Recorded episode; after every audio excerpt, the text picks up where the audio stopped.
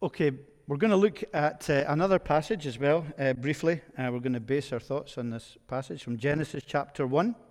Uh, very well known passage to us. Uh, Thomas mentioned the significance of some chapters, the top 10 chapters in the Old Testament this morning. This is one of them, Genesis 1, and we're just going to read verses uh, 26 to 28 of Genesis 1.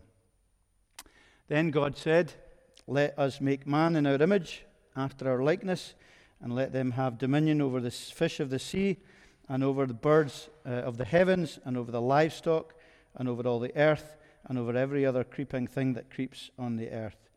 Uh, uh, so God created man in his own image. In the image of God, he created him, male and female, he created them. God blessed them, and God said to them, Be fruitful and multiply, and fill the earth, and subdue it and have dominion over the fish of the sea and over the birds of the heavens and over every living thing that moves on the earth. Okay. So we're, good. we're beginning, a, a, as Thomas mentioned this morning, we're giving a, a theme this evening on the image of God and how that impacts on the way we think. Uh, what, uh, as, as we, we look for it to help our understanding of God's Word and what it says about Himself and ourselves how it affects our world, your worldview and mine as Christians. We have a worldview, you know, and we want it to be molded and based on uh, our understanding of God and our understanding of Christ and of His place. But also, I hope it will help us understand the worldview of other people who are not Christians and how we respond to them. So, how you respond to them in your day life and how I respond to them. And I guarantee that as we are being transformed by the Spirit, we will find that our, our uh, our assumptions being challenged every day, and uh, that we will be moved to be transformed by Him. So we're going to look uh, at the image of God. It's going to be our kind of our foundation, our base point of thinking, uh, and how it helps us to think about some of the hot topics uh, that we find ourselves faced with today. So we want to be theological, but we also want to be practical. So we want to bring our, our knowledge of God into our everyday lives.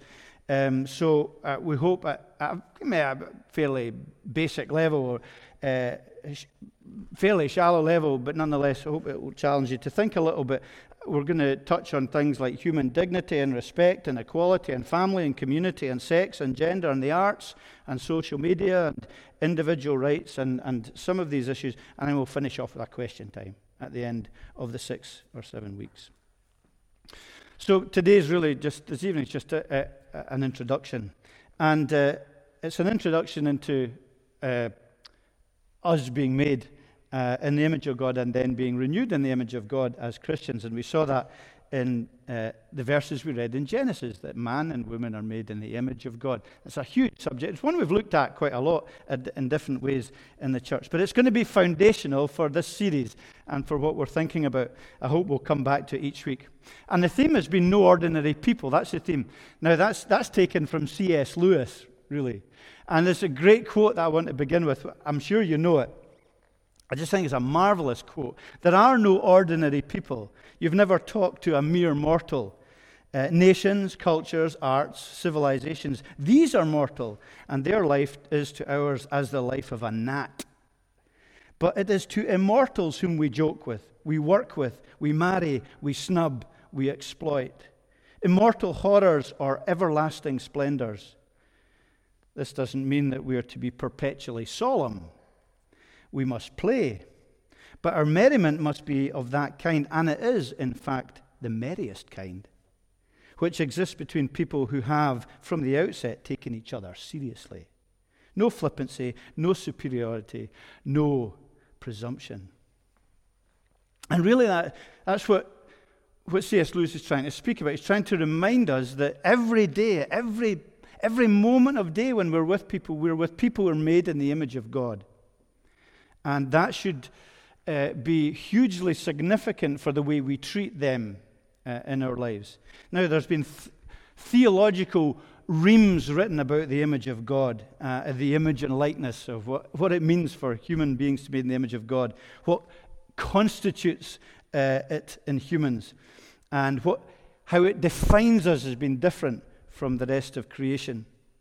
Uh, and we're only going to touch on one or two uh, introductory thoughts of that this evening. But the reality is, we're not simply human apes. And that immediately sets us apart from the foundational philosophical thinking of the world in which we live. It sets us at odds with secular understanding of humanity. However, what I want us also to, also to do is to find common ground in our dealings with people, in our uh, interactions with people, rather than simply blasting down uh, on uh, the presuppositions or the thinkings that people have. Because there is common ground, and it's important common ground. Even if it's shadowy, even if it's broken, it's important that we connect with people and point them to the God that we believe they are accountable to. So, to be made in the image of God, what is it? Well, I think part of it is it, it, it means to know God and to be known. In other words, I think communication with God is an important part of being made in God's image. Did you notice in verse, you may or may not have noticed in verse 28, and God blessed them, and God said to them, Be fruitful and multiply. Now, at no other point in creation does God speak to that creation personally. Everything else, He just speaks. It just says He spoke to the animals, he spoke to the sun and the moon, and he declared. But it says specifically to humanity, he spoke to them.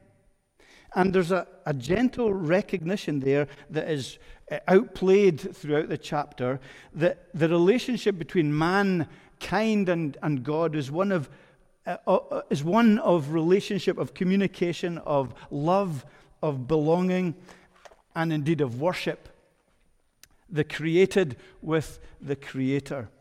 So we were created in His image to be like Him uh, and to communicate with Him because there was a, a, a closeness because of the image. But I also think it, it also means um, to be, to image God, not only in terms of relating to Him in, in a relationship of love, uh, different from the animals, but also to be like Him in a way that's different. Uh, mankind, man and woman together in his image, the centrality of community as reflecting his image, of love expressed between man and woman, uh, reflecting his image, a diversity and yet a commonality between the sexes, and uh, a righteousness in that community of relationship in perfection. Uh, reflecting God the Father uh, and God the Son, God the Holy Spirit in Trinity. It's an interesting verse in Genesis 5 3. I haven't asked the guys at the back, but maybe you can put up the slides. Genesis 5 3. It's very interesting. Uh, when Adam had lived 130 years, he had a son in his own image, in his own, sorry, in his likeness, uh, in his own image, and he named him Seth. There's that, that amazing, simple link between uh, these two words. It's the same two words that are used in Genesis 1. And I think God is just reminding us that there's a family likeness, not just in looks, but in character, as there would be with Seth and his dad. And there's that sense in which, you know, everyone writes tremendously deep and uh, technical and theological things of what it means to be made in God's image. But in some, in some ways, it's simply that divine imprint, that fatherly imprint, like father, like son. That we are like God uh, because He's our Heavenly Father. There's a divine imprint on us, uh, whether it be our morality, our knowledge of good and evil, our self consciousness, our creative genius, inventiveness, progress, development, communicate, whatever it happens to be that sets us apart, it's to be like God. So it's uh, that recognition of uh, knowing God and being known of God, to be like God, but also to serve God being in the image of God, was to uh, be ambassadors for God and serve Him as regents, as stewards of the world. You know, he says that in these verses read. You know, be fruitful and multiply, fill the earth and subdue it, have dominion over the fish of the sea, over the birds of the heavens, and over every living thing that moves in the earth. There was this reflection of, of being uh, vice rulers, as it were, of the universe. God gave us that authority over creation to love and protect it in the same way that uh, He loved and protected humanity. We're to care for the world and the environment and the animal world, inhabit and develop uh, and create cities and create communities, but do it in a way that is sympathetic with the world that He has given us with love and responsibility. That is the image, a, a quick rundown, potentially, of the image of God uh, that we were created to reflect in our lives. Then we know that humanity's choice from the very beginning uh, brutally disfigured that image. We know that, don't we? That's, tra- that's the tragedy of sin entering the world, is that that image was horribly distorted. So, as humanity and, and, and we as part of humanity have chosen to, uh, chose to replace God, to take God out of the picture uh, and undergo a, re- undergo a rebrand of who we are and what we are. Out with the old, in with the new. God is left out of the picture. Instead of being image bearers, we become image makers. Instead of being those who reflect God in our lives, humanity deposes God from our lives. Uh, rather than accepting that we are created and created in His image, we create our own gods and we create our own image. Re, we reimagine ourselves. Isn't that what society is so often doing? Reimagining what it means to be human. We see it all the time just now. And we refocus our worship on self made images rather than on the living God. Idols. And very often that same word for image that's used in Genesis 1 is used throughout the Old Testament, not exclusively, but often of idols other images that are to replace God. And often we do that with ourselves at the very center rather than God at the center. And that is the deception, and that is the brutality, and that is uh, the lie of sin that has uh, broken uh, God's image. And the outworking of that is manifold. Obviously, we recognize that. But it's Maybe two important things pride and shame. Turning our backs on God and, and being image bearers of God has introduced pride and shame. Sin uh, makes us a caricature of what we should be. You know, uh, the powers of hell laugh and mock at what they see as we a, a caricature of what we ought to be. We become independent of God and therefore pick and choose our morality. We enjoy God's gifts and his mercy on humanity, but we despise his lordship. Humanity does. Pride uh, and it makes us take credit for who we are, for the gifts that we receive, for the people that we are, and we become selfish and independent because of that.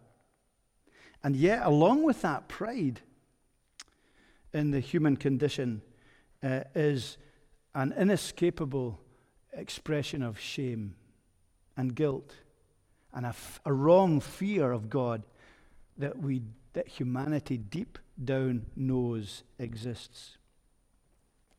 And yet, within that pride and shame and humanity, we remind ourselves that there is great, there's a great marvel in being a human being. And uh, every individual you come across in your life and I come across in mine is a wonder. And we should remember that because the image of God, however tainted, remains and is there and should never leave us and uh, should never, uh, we should always remember it in our dealings with other people. So there's this, there's this individual sense in which pride and shame come into our experience, yet we are to value every single individual. We'll look at one or two texts about that in a wee while.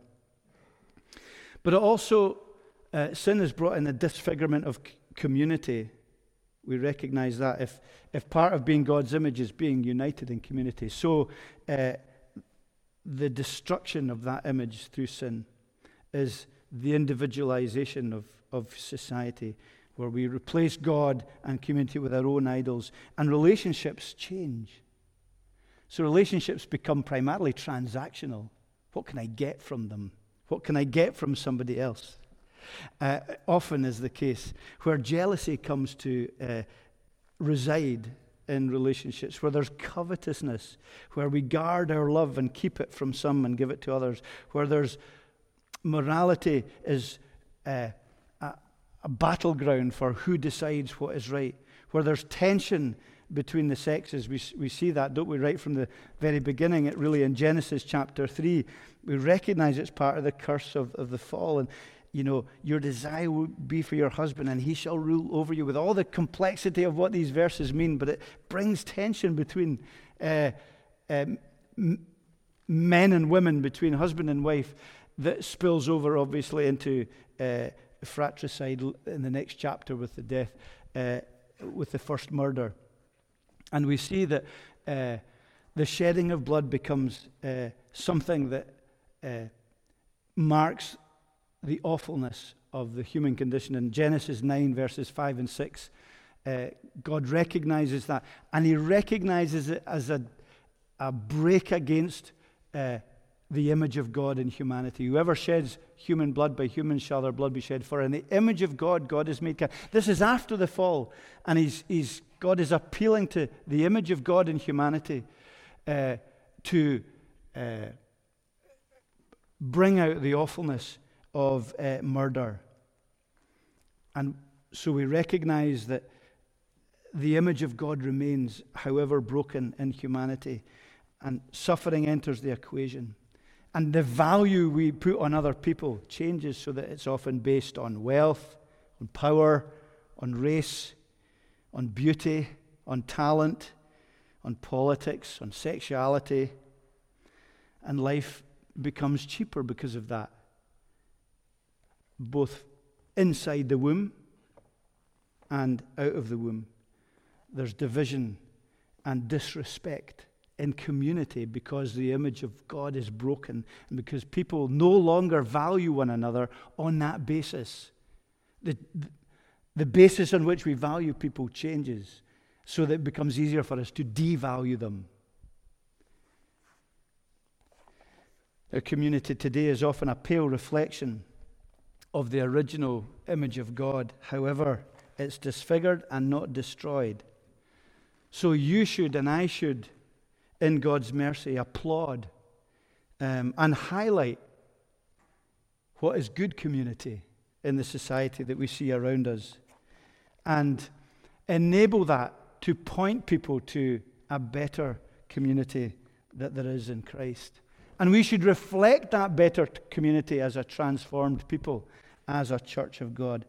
You shouldn't be afraid to participate in community as is seen in this world, even though it's shadowy, even though the motive for it is not the right motive, and it's not to glorify God if it is in a secular environment. You shouldn't be afraid to participate or to value it or to be engaged in it. You know, I, I really like what the uh, Christians in sport kind of ideal is that you don't set up lots of Christian football teams or Christian basketball teams, but you go as a Christian into a secular basketball team or a secular football team or whatever sport it is or, or whatever community, it's bowling or if it's uh, knitting or flower arranging, whatever it might be, and you, you engage in that community because there, there's a reflection of God's image there in community. Now, it's imperfect, and uh, we recognize that. But we applaud what reflects the image, even though that image is tainted, whether it's individually or whether it's in community. And the same goes for the environment. It's clearly a battleground. We know from uh, part of what God says uh, in judgment on uh, the fall of man in verse 17. He says, Because of you done this, cursed are you. Oh, sorry, that's the wrong verse. Um, Cursed is the ground because of you, in pain you shall eat of it all the days of your life. Thorns and thistles it shall bring forth you, and you shall eat uh, of the plants of the field. And there's this sense of, of which what was once in unity and where humanity was the vice regents of this uh, universe to care and to look after, that, that has changed. And humanity has lost sight of that loving stewardship, and greed and self interest have taken over, whether that's in the creative world or the animal kingdom. Uh, the environment is often not seen as a gift, but something to use and abuse uh, to satisfy humanity's greed. It's there randomly, it's, it's there by cosmic chance, and we can just use that. But there's also a reflection of our stewardship in much of what is happening to protect the environment. And we stand against the miserable inequality, the idolatry of profit at all costs, and a materialistic drive that will destroy the planet. The insatiable appetites of self interest that crush the cries of sustainability. Now, we reject the fact that the environment and how, or we reject the idea that we can be the saviors of the environment, which is much uh, of the philosophy of, of environmentalism, that we're not the saviors of our planet. The planet is God's creation. Uh, he alone can save it and can save us and can restore the image of God in it and through it. But, you know, we can say to Greta Thunberg and to David Attenborough, you know, we, we stand with you here. You know, stewardship's God's idea, it's not yours. Well, we wouldn't say that because that might seem a bit uh, smart alecky. But, uh, you know, we, we can't simply just ignore this important reality of being steward bearers, dealing with the, the consequences of greed and sin and rebellion against God as it reveals itself in the destruction of God's glorious creation. Too often, I think the churches and Christians have, have naysayed it or dismissed as insignificant or unimportant. And that needs to change if we understand theology, if we understand God's word, and if we understand who we are made in God's image. Because our image is being restored, um, and we recognize that. Romans 8, verse 29, uh, tells us that those who God foreknew, he also predestined to be conformed to the image of his Son, so that he might be the firstborn of many brothers and sisters. And then Colossians 3.10, which uh, says, Don't lie to each other since you've taken off your old self with its practice and we put on the new self, which is being created in the knowledge and the image of its creator. And it's the whole reality that in Christ we are being renewed in God's image. And our attitude uh, to the environment, to God's world, and to ourselves and to others is influenced by that, surely, because all of it is a recreation in God's image. We're not to be thoughtless we're to be intentional stewards of all that God gifts us.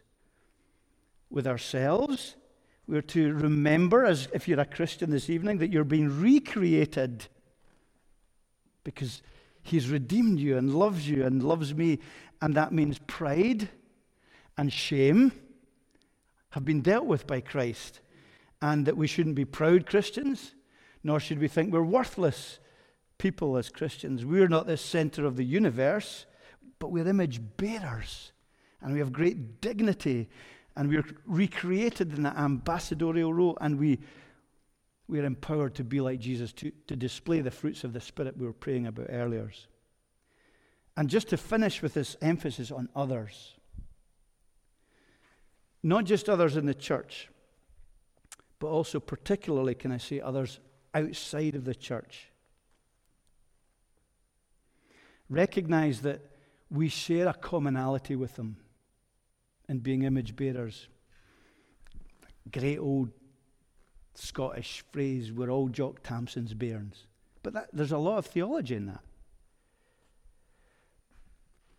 But we will challenge the foundations that separate us from them in their, under, their understanding of what it means to be made in, or they wouldn't attribute it to be made in God's image, but some of the commonalities that we share. But it, it means two very important things in terms of recognizing that we are all, there's a commonality, even though we're being renewed and we recognize what's gone wrong. The first is equality. Uh, Galatians 3:28 is uh, that great reminder to us of what is happening in Christ. There's neither Jew nor Gentile, slave nor free. There's neither male nor female, for you're all one in Jesus Christ. This, so it's Paul is saying there's a reversal of inequality that has come about because of sin. And there's a reminder that uh, we are all image bearers of God. And in Christ, that is revealing itself first and foremost in the Christian community, but also in the way we recognize others. So it's a reversal of the inequality in gender, in race, in class, intelligence, and of measuring someone someone's worth by these external values. And we do it all the time, and we do it in the church, and we do it in the world in which we live. There's no place uh, in the transformation of our image bearing uh, through Christ for being phobic, for being sexist, for being racist, for being a snob, for being an inverted snob, for being an intellectual snob, for being classist for finding your identity in any of these things. You should never come into God's house and say, I'm different from somebody else because I have a university education, they don't, or I come from this part of town, they don't. I went to that school. We know that happens in Edinburgh all the time. But that's not how it's to be in the Christian community. Nor is it to be in how we consider others. Yes, we recognize there's a difference in roles in life uh, that God gives, but we never sus- suppress or disdain or look down on others. We, are, uh, we believe in equality, and we need to act it out in our lives. Um, and agree with those who speak about equality, even if the definitions are different. We agree that at, at a basic level, equality is a Christian principle. The church has no place to be imaging the world in its uh, views of others and uh, an, an inequitable vision of one another. There's a recapturing of something radical and revolutionary in the message of redemption. And we mustn't just leave it in the kind of vague spiritual realm that really doesn't affect our day to day living. It must be something that comes to the core of our being and says, I need to think of and treat others differently because my sinful heart chooses often to justify inequality because it means I'm better than others, even if we think we are better because of grace. So, inequality is one very powerful outworking of understanding the image of God. And so also, therefore, is its con- connected uh, cousin, respect. James 3, verse 9, which was our text, uh, was one of our texts, uh, one of our readings earlier on, uh, picks that out. Uh, James 3 and verse 9, it says, you know, with our, talking about the tongue, you know, the great dangerous weapon. With it we bless our Lord and Father, and with it we curse people who are made in the likeness of God. So, you know, James there pulls out this uh, uh, image of God theology to say we need to respect other people. And then also from 1 Peter 2, uh, verse 17 show proper respect to everyone, love the family of believers, fear God, honor the emperor. That recognition of respect that C.S. Lewis says no other person is ordinary everyone remains an image bearer and are, are worthy of our respect in life.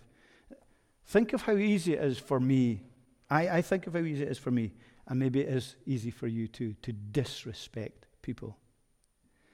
Whether it's the way we judge them, the way we think about them, or as James challenges, the way we speak about them. It's easy to disrespect people and reject them because we recoil maybe from their rejection of God and the mess of sin in their lives. But we are to be different. And it's tough, but it's beautiful to recognize what it means not only that we are being transformed by God in His image, but we recognize that we treat other people who are not Christians differently because they remain those who are image bearers of God. And that, re- that is reflected in how we personally deal with those we fundamentally disagree with. I, I'm not saying that we agree with everyone and it's all kind of like jelly and ice cream. And we recognize there's huge differences in our, if, you know, basic philosophical standpoint and our, our faith and our, our understanding of the universe. But it's crucial that you learn and I learn how to fundamentally disagree with people respectfully and with love and with grace. And we respect them for God's sake, even though they may be immortal horrors, as it were, who needs Christ's love and forgiveness. More than anything, being in Christ enables us to love them. And you, are your shackles up? Oh, God says, love your enemies. Love those who despise you and who treat you badly. And we shrug our shoulders and say, I never get an opportunity to share my faith. We will. Every time we live like this, I guarantee it, we will, because this is not how the world thinks. We see it all the time just now, don't we, with identity politics. As we live out this transformational life that understands, respects, uh, and equality and the fruit of the Spirit, I guarantee people will ask questions. We will not need to manufacture opportunities to share our faith and wedge it in unnaturally into the conversation because it will come. The question is, will we answer? Or the question is, are we different? And that's a great challenge, isn't it? Amen.